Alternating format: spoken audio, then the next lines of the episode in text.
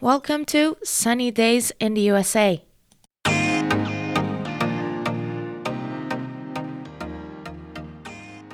このポッドキャストでは高校、大学、院留学をアメリカで経験したホストのサニーが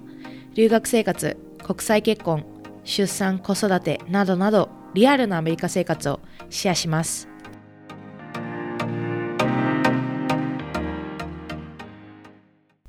皆さんこんにちは。今日も Sunny Days in the USA を聞いてくださってありがとうございます。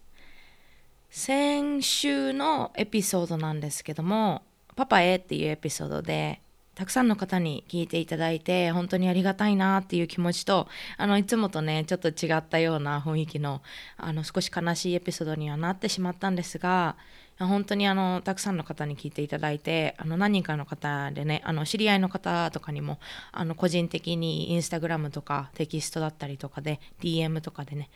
えー、と連絡をいただいて本当にあのありがたいなっていう気持ちとあの皆さん私のことを気にかけてくださってあの本当に嬉しいなっていう気持ちで本当にいっぱいですので皆さん聞いてくださってありがとうございました。で私の家族がねえっ、とまあお母さんが、えー、と聞いてくだ聞いてくださったっていうか聞いてくれたみたいであの連絡が来て。で妹も多分聞いてくれたみたいなんですよね。で多分お母さんが私の、まあ、母方の、えーと、生きてるおばあちゃんの方にこう紹介してくれたというかあの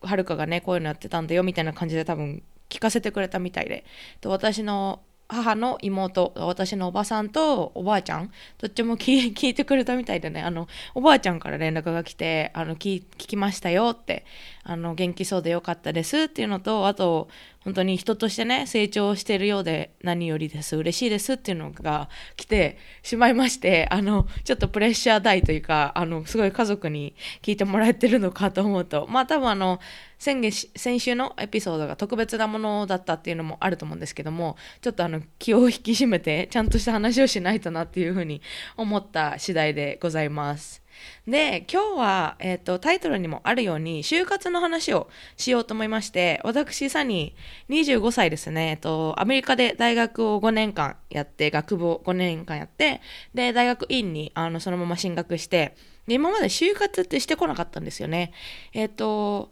学部生の時は、まあ、ボストンキャリアフォーラムとか、あとアメリカでの就活とか、いろいろ考えたんですけども、もうそのままあの院に進んで、グラジュエートアシスタントっていうお仕事をしながら、え、ー、と、学費免除でお給料をもらいながら学院に行くっていうポジションをずっと狙っていたので、もともと就、就活はしたことがなくて、で、ボストンキャリアフォーラムとかも、私のあの同期の子たちがみんな行ってたんですけども、私はあの、いいやって思って行かなかったんですね。で、で、まあ、院卒業が来月に、というか、今月というか5月に迫ってるんですけども、それに伴って、えーと、就活をしなければいけないなということで就活をあの4月の頭ぐらいに始めたんですが、まあ、それの、えーとまあ、結果で言うとね、えーと、行きたいなと思ってた会社にオファーをいただけて、えー、ともう採用していただいたのででそれはアメリカの企業なんですけどもあのそれが終わったので一応就活の話をしてみようかなと思います。でねその前に私毒舌アメリカンライフ、えっ、ー、と、忍と成美の毒舌アメリカンライフ、皆さんご存知だと思うんですけども、の大ファンで、あの、今、ちょうど家事とかが増えてきたというか、あの妊娠生活もね、もう安定期に入って、気分も良くなっているので、お料理したりとか、であと、夫がもともとちょっと遠いところに住んでお仕事してたんですけども今帰ってきていて一緒にまた住み始めたのであの夫のためにねご飯作ったりとかでまあ洗濯物畳んだりとか本当そういう 主婦のあの主婦業をしている時にポッドキャストを聞く機会がへあ増えまして。ね、それをしている時に、えっと、毒舌アメリカンライフの本当1話からこうずっと聞き流してるんですけどもそれを聞いててあの成美さんと忍さんのお二人が英語の言い間違えとかのね、話をたまにしたりとかしてるんですけど、それが面白いなと思って。で、私自身もアメリカに来て、まあ、トータル通算で何年目なんだろう。えー、2015年から大学院学大学に来てるので、7、で高校留学1年8年ですね通算8年なんですがいまあ、未だに、まあ、英語のあの発音も間違えちゃう時もあるし、まあ、アクセントも自分があるっていうのも分かっているのであの完璧な英語ではないんですけどもまあまあ普通に流暢に会話ができるレベルというかビジネスレベルには話せるという感じなんですがあの先月クラスの中でプレゼンテーションをしていてで Zoom でのあのレコードをしてビデオを撮ってそれをあのディスカッションに上げるみたいなオンラインのウェブサイトに上げるみたいなやつだったんですがえっ、ー、とコンテンツコンテンツっていうと、えー、2つ意味があって発音の違いによって意味が変わるんですね。えっ、ー、とコンテンツって言って最初の母音の「O」にアクセントをつけると、まあ、内容とかこの内容はなんちゃらみたいな This content っていう感じで content って言って、えー、と2個目のえー、テントだからいいかなの母音に、えーと、アクセントがつくと happy の意味になるんですね。I'm content って言って、あの、I'm happy with my performance ってあの私のパフォーマンスに対してあの良かったっていうかハッピーだっていう時に I'm content with my あのパフォーマンスって言えるんですけどだからハッピーっていう意味と内容っていう意味があってで 私は内容っていう意味でコンテンツを使いたかったのにそのプレゼンテーションのこうレコードをしてる最中にコンテンツって言ってあのハッピーの方で発音していてずっと自分で話していながらで、まあ、チームメンバーとそのレコードをしていたんですがそれでこう何回かあの時間制限内にそのプレゼンテーションを終わらせなきゃいけなかったので、えー、と8分以上かかっちゃうとダメっていう制限があったのでそれでこう3回4回ぐらいレコードしないといけなかったんですね。いつもあのちょっと時間がオーバーしちゃっていたので。ね、それをしている中でその3回4回プレゼンテーションを自分で言っている中で発音なんかおかしいなとは思ってたんです。なんかちょっと聞き聞いていてあれって違和感はあったけど何が違和感だったのかがずっと分かってなくて。ねあの後々ね見返してみたら私がそのコンテンツじゃなくてコンテンツってずっと言っててそれがずっと引っかかってたんですね。でそれを見た瞬間うわーと思ってあのすっごい恥ずかしいなって MBS 多いみたいな8年目多いみたいなそのちょっと恥ずかしいなと思ってあの忍さんのお話をあのどこかのエピソードで、えっと、アドレス？自分の住所って言いたい時とあとこれをあのこの話をしましょうみたいな意味でどっちもあの動詞で使う時と名詞で使う時で、えっと、意味が変わるんですねアドレスっていう英語も。アドレスっていうと、その一番最初の A にアクセントをつけると住所。で、アドレスって言って、あの後ろの方にアクセントをつけると、I want to address って言うと、例えば、あの、このことについて話したいんですけども、みたいな感じの意味のニュアンスがあるんですが、それもね、あの確かにと思って聞いていて、英語って本当、日本語もそうなんですけど、日本語だとほら、箸と箸とか、牡蠣と牡蠣、ん？牡蠣と書きかな？とかあの同じ言葉だけどえーと、イントネーションによって意味が変わる？みたいな言葉があると思うんですけど英語もあの実はそういうのがあってでそれに気づかずに気づかずにっていうかあの間違えて使ったりとかしていてで結構ねアクセントについては私あの結構なんというか苦労することがよくあってあの発音自体は特に何というかすごい下手とかいうわけじゃないんですがそのどこにアクセントをつけるかで私がすっごい発音良くても例えば一つの動詞に一つの動詞のそのアクセントのつけ方頭につくか後ろにつくかみたいなので間違えちゃう時があってでそれってアメリカ人の人って実はそういうそれがすごく大事というか聞いていてあのアクセントのその強調している場所によって全然伝わらない時があるんですよね。なのでそれって結構大事だなと思って皆さんあの結構受験勉強とかでそういう練習すると思うんですけどでもあのなんというか発音がいいか悪いかっていうよりはその強調するところを結構あの強弱をつけて英語は練習した方があの発音悪くてもアメリカ人にすっごい分かってもらえる人って結構いるんですけどそういう人は割とその強弱のつけ方アクセントのあの正しいところにつけているのはちゃんとできてるであの発音が悪いしその強弱のつけ方が下手な人アクセントがちゃんと正しいところにつけられてない人はあのやっぱり分かってもらえないことが多いかなと思います。で私自身英語喋っててアクセントじゃないやえーと、発音がすっごい悪いわけじゃないんですがそのアクセントの付け方お尻につくかあの頭につくかみたいな間違いで分かってもらえないこと結構あるのでそれは気をつけて練習したらいいんじゃないかなっていうのが思いました。で、まあ、本題に入ろうかなと思うんですが就活のことですねで、あのー、ちゃんとノートを取ってきたのでそれのそれにとってちょっと沿って話そうかなと思うんですけどもまあ、アメリカの就活で私の場合は、えーとまあ、ボストンキャリアフォーラムボスキャリとか、えーと、そういうのを使用しないで日系の会社に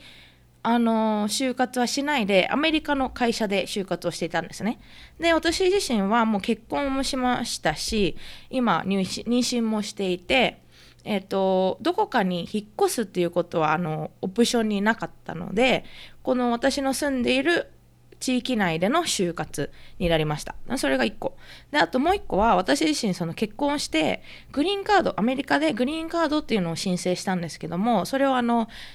住んでいいですよっていう許可証なんですが、それはまだ来てないんですけども、それが来る前にアメリカでお仕事していいですよっていうカードがまず最初に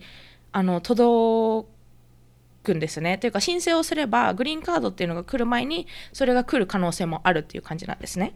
グリーンカードが来たらグリーンカードだけであのお仕事もできるし住んでも大丈夫だしっていうのが保証されてるんですけどもグリーンカードのこう申請とかに時間がかかってプロセスに時間がかかっている時はその働いていいですよっていうカードが先に来る時もあってそれが、えーと、Employment Authorization Permit かなドキュメントかなっていうのって呼ばれてるんですけどもそれが実は3月末に本当に届きまして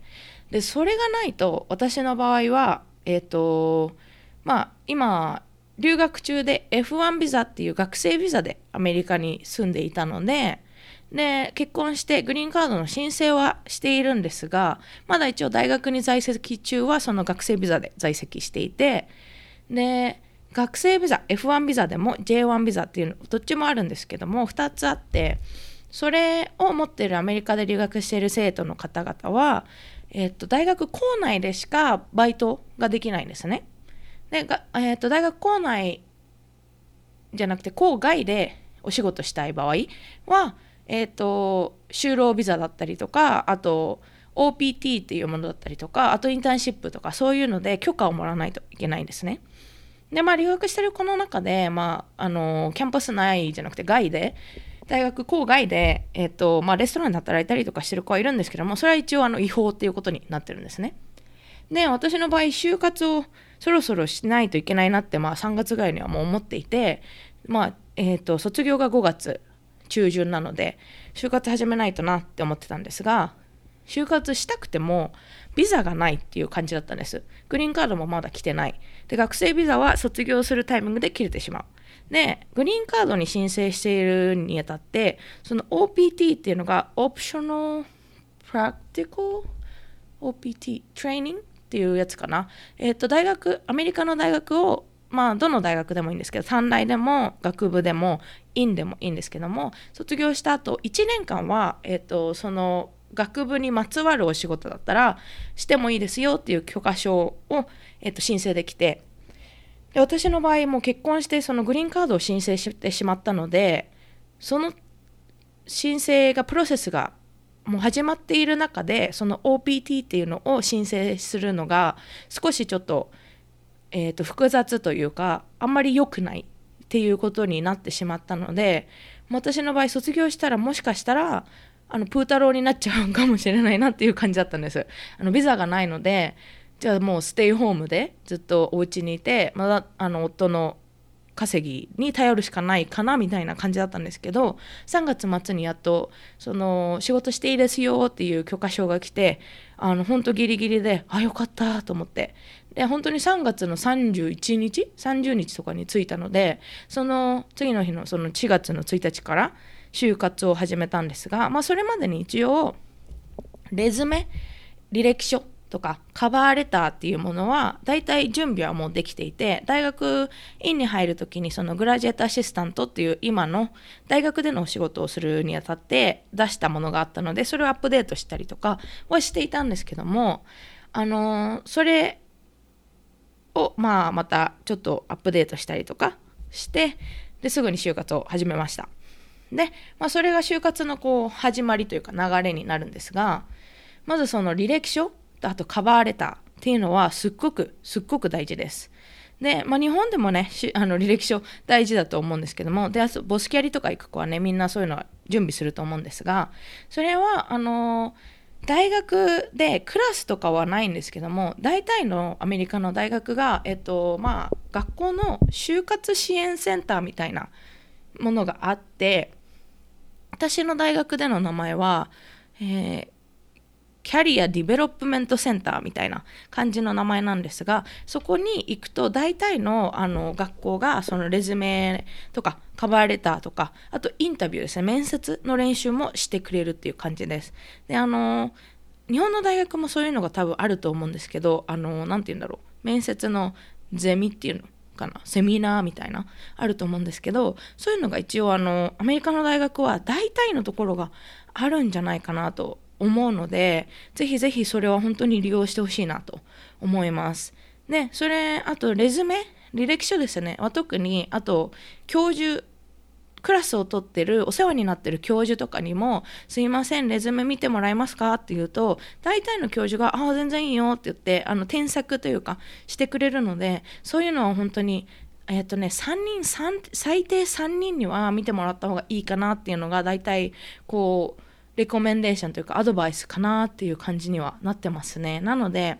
でそのしかも見てもらう人たちも同じ分野にいる人を3人というよりは、えっ、と、教授？1人とアドバイザーの人に1人とあともう1人友達に1人とかそういう感じでこう多様な人に見てもらった方が、まあ、例えば私だったら学部の時の athletic training っていう専攻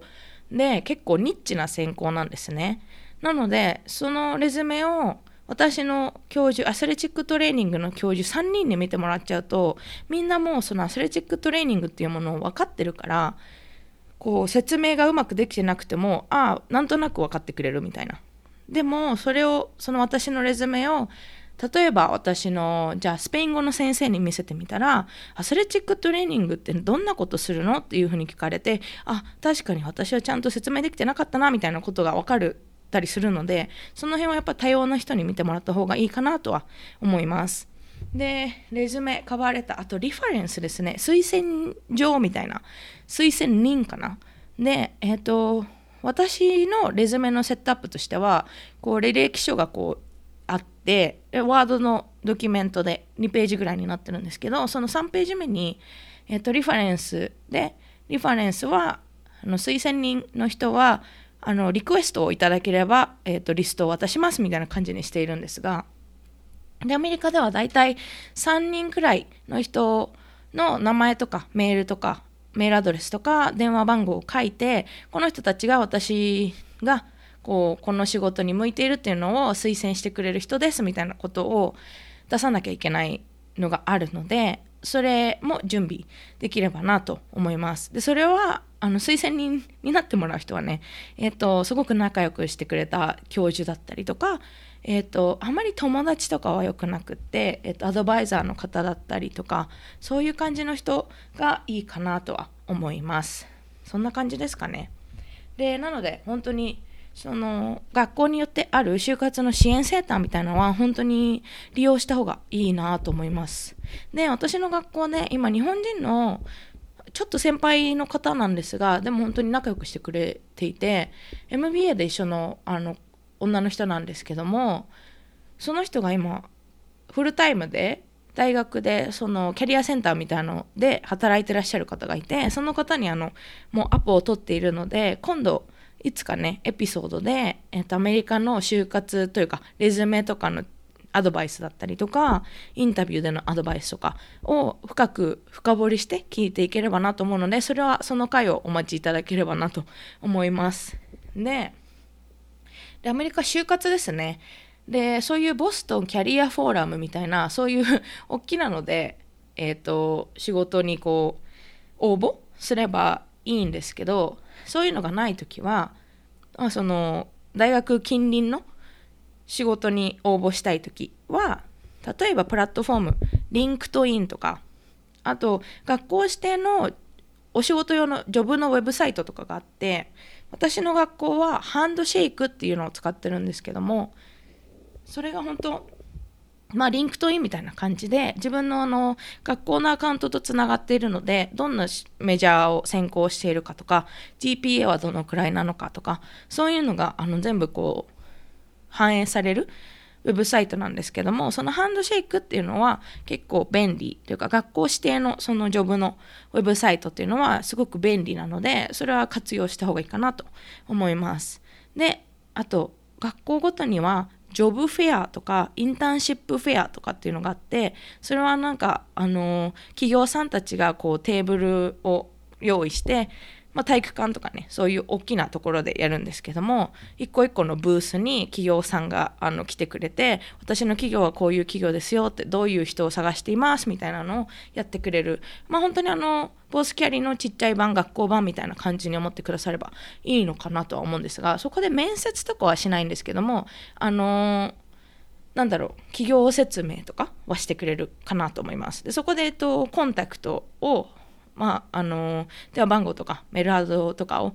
渡したりとか渡されたりとかしてそこであのコネクションを作ってその後に連絡してあのお仕事の面接とかに発展するっていうのが多いんじゃないかなとは思います。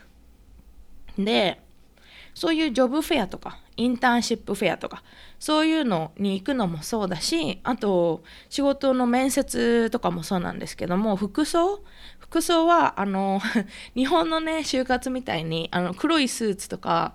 ピアス全部取ったりとか髪の毛染めたりとかそういうのはしなくていいんですよね。アメリカなのでその辺はちょっとゆったりしてるかなとは思うんですけどもでも一応なんだっけなあのタイプが分かれているというかどのくらいこうフォーマルになるかみたいなのが分かれていて一応なんか代表的なこう 3, 3つの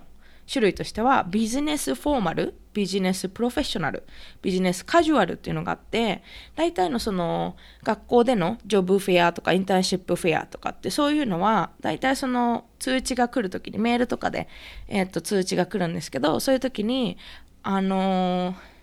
なんだっけな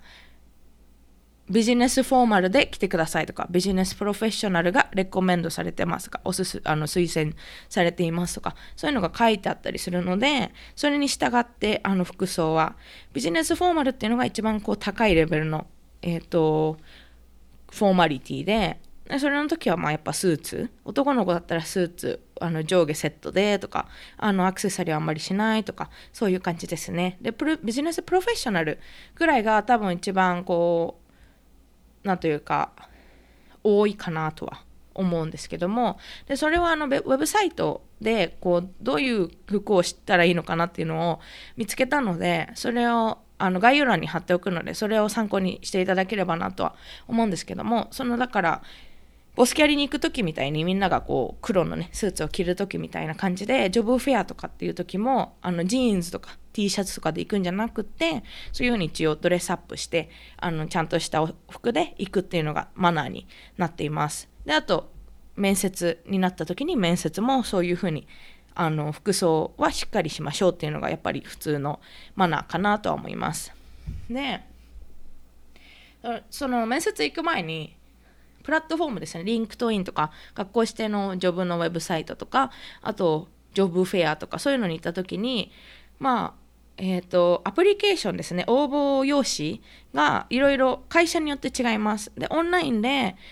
あの自分の名前とか住所とか自分のレズメをアップロードしたりとかそういうのもするところもあれば LinkedIn とか学校の指定のウェブサイトでこうクリックして one click easy apply みたいな感じがあるんですけどそれでクリックするとあのすぐに apply できちゃうようなあのアプリケーションもあったりとかなので応募の仕方はあの難易度っていうか手間のかかる度合いは企業によって違ったりします。でそれが終わってまあ1週間以内ぐらいにだいたい1週間か2週間ぐらいかなぐらいにメールだったり電話が来てあのなんとかさんって応募してくれてありがとうございますって。であの私たちはあのあなたの履歴書を見て興味があるのでぜひよかったら面接しませんか？みたいな感じで、えっと、連絡が来る時もあればずっと連絡が来なくてあ受からなかったんだなっていう時もあるんですけども。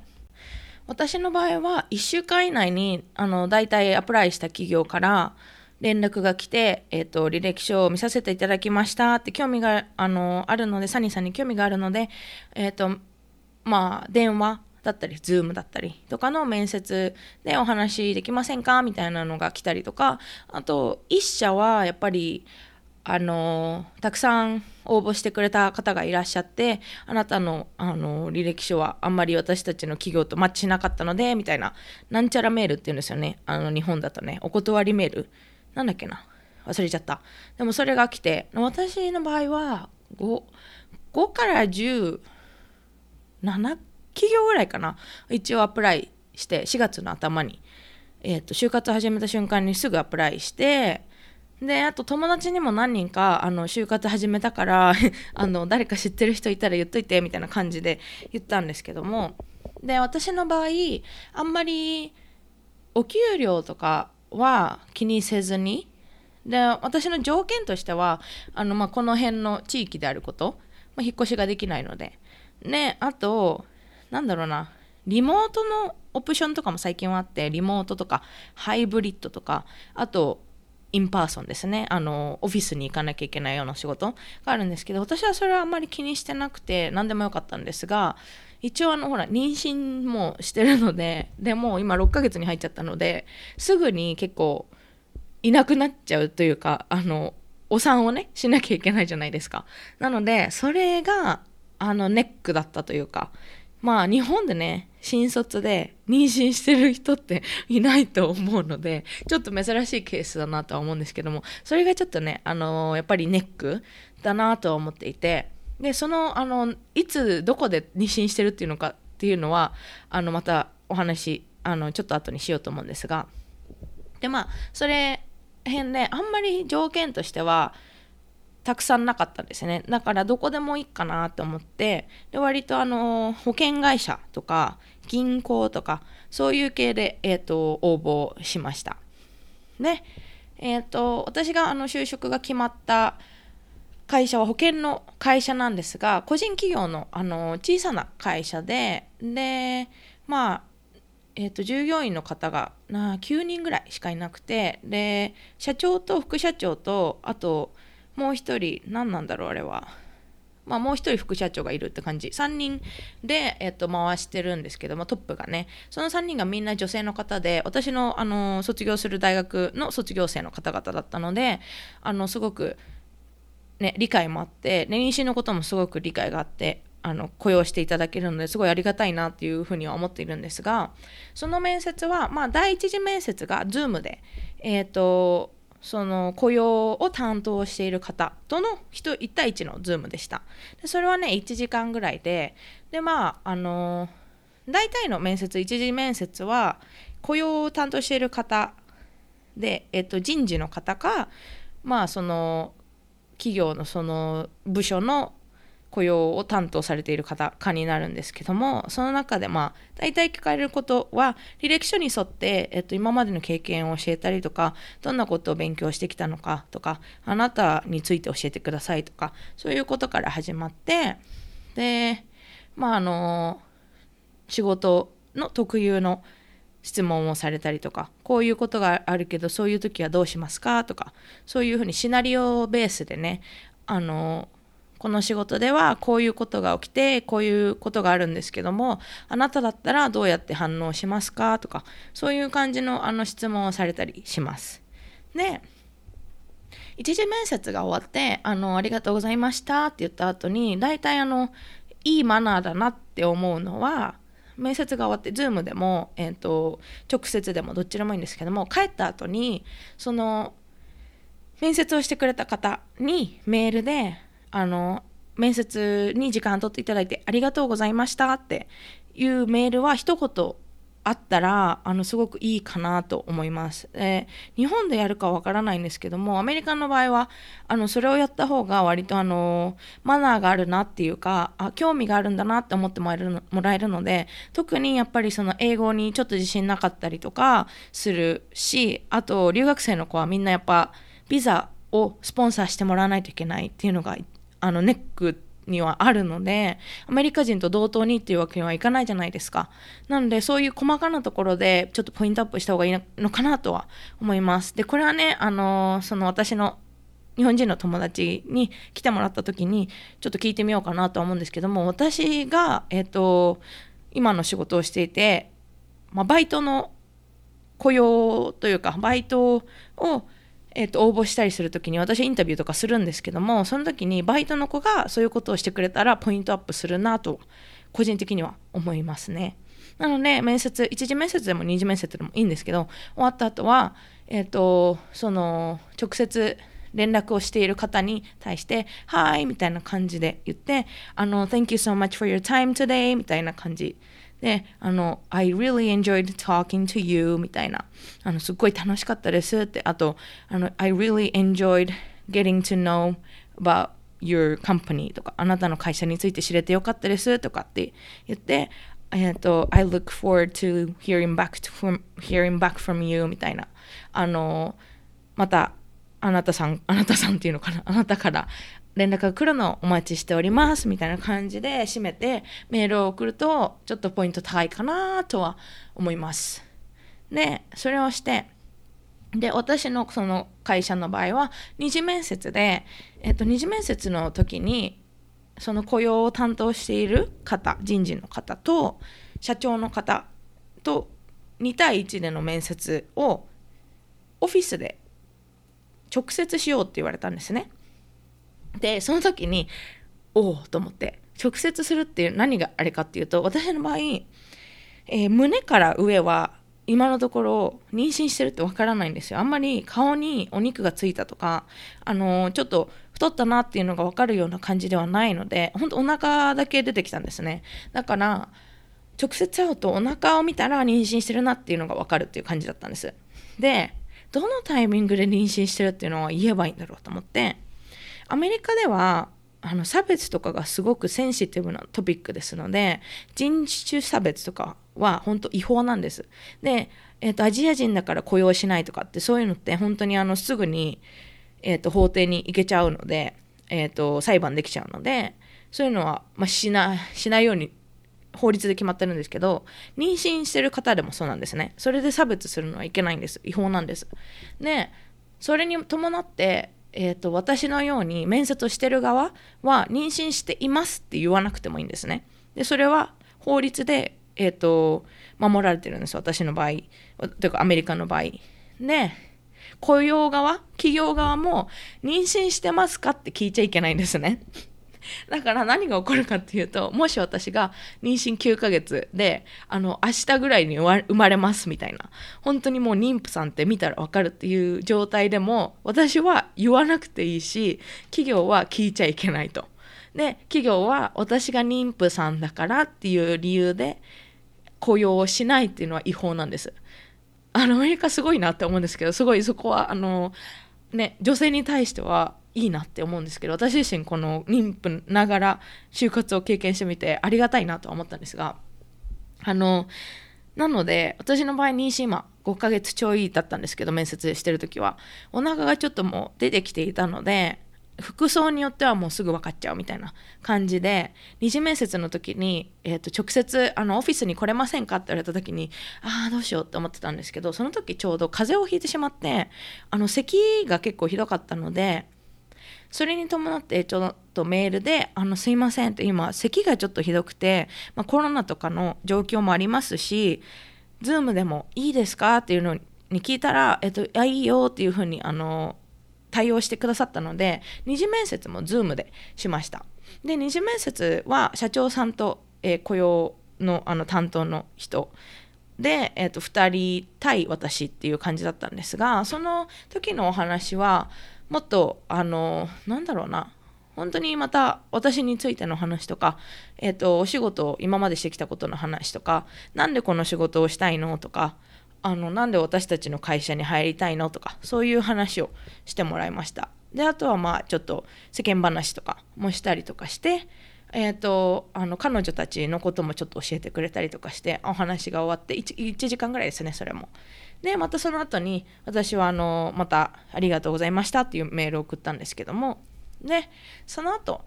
まあ3時というかもうその時点で大体ああの、採用してもらえそうだなって思ったのが3時の時にじゃああの、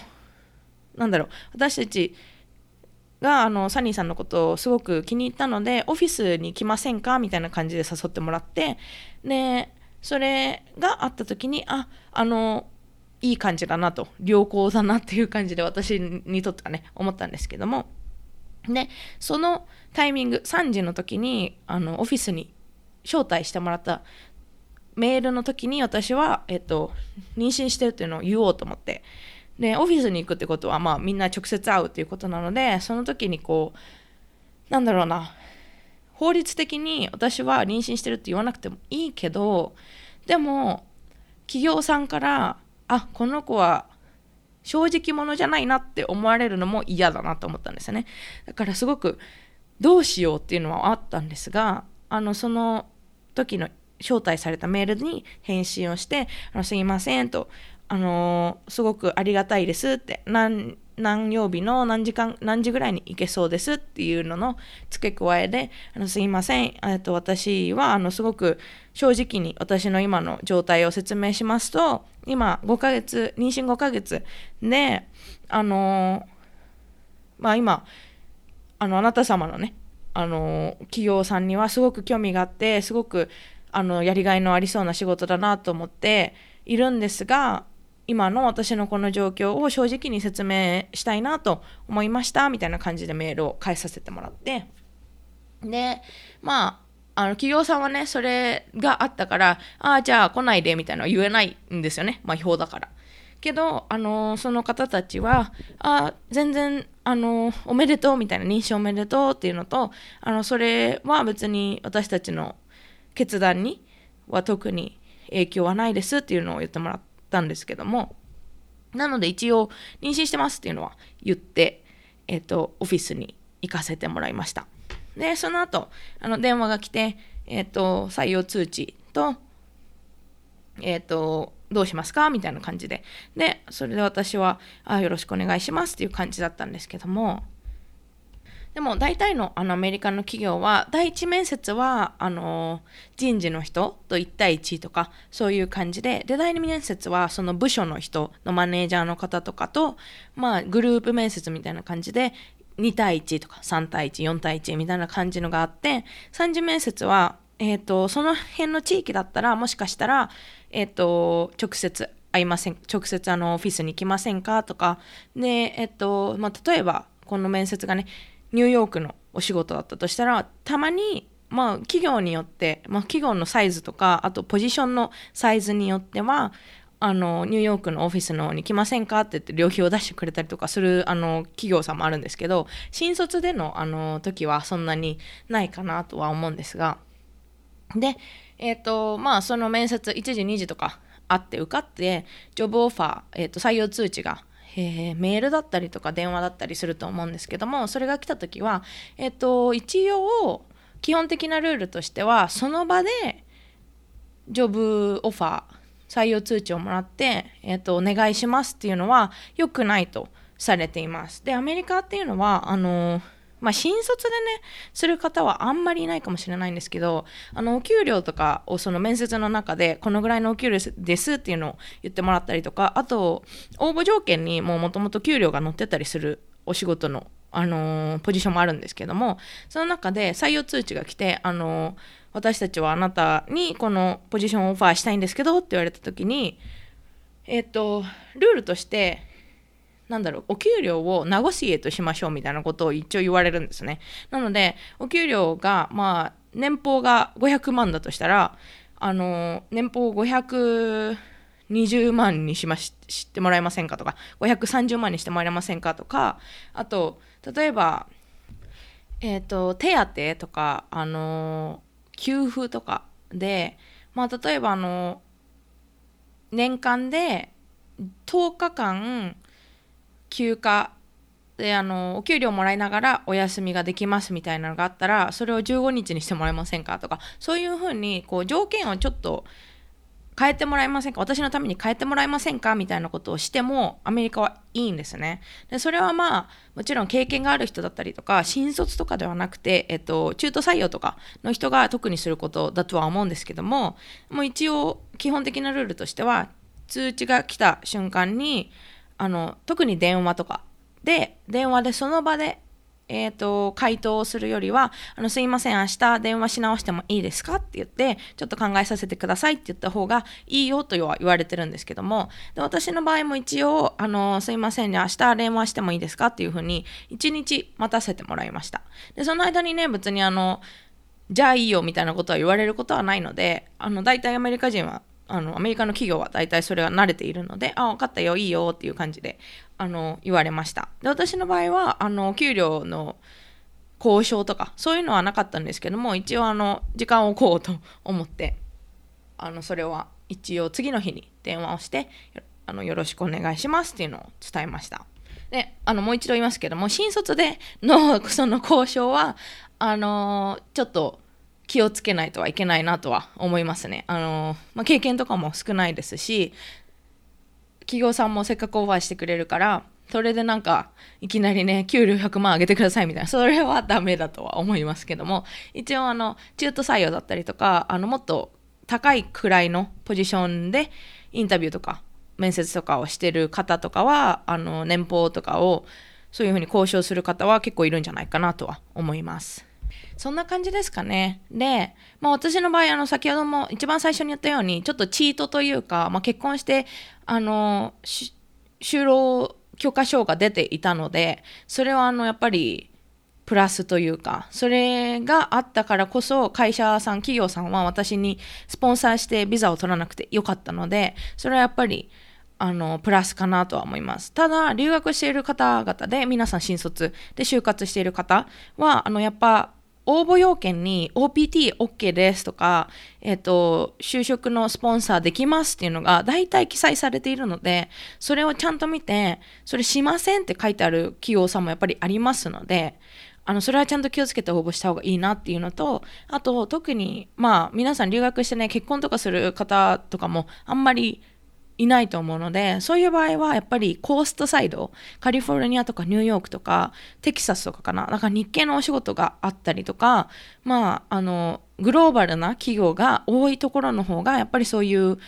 えっ、ー、と、インターナショナルスチューデント、留学生とかにも慣れていると思うので、あの、OPTOK ですよとか、就労ビザ、スポンサーしますよみたいな企業が多いかなとは思いますね。私が住んでるところはやっぱり中部のすごい田舎なところなので特にあのテック会社とかで、まあ、インド人の方とかが多かったりするんですけどもそういうところ以外はやっぱりそういうスポンサーとか就労ビザもお金がかかるのでやってるところは少ないかなとは思います。では今回はあの結構長くなってしまったんですが新卒の就活について話しました。で私はね先ほども言ったように妊娠しているのでそれがすごくユニークなケースではあるんですが皆さんでも少し少しでもねためになる情報があればなと思います。なのであの今回はこんな感じで終わりたいと思います。今日も聞いてくださってありがとうございました。皆さんの一日がサニーデイになりますように。ではさよなら。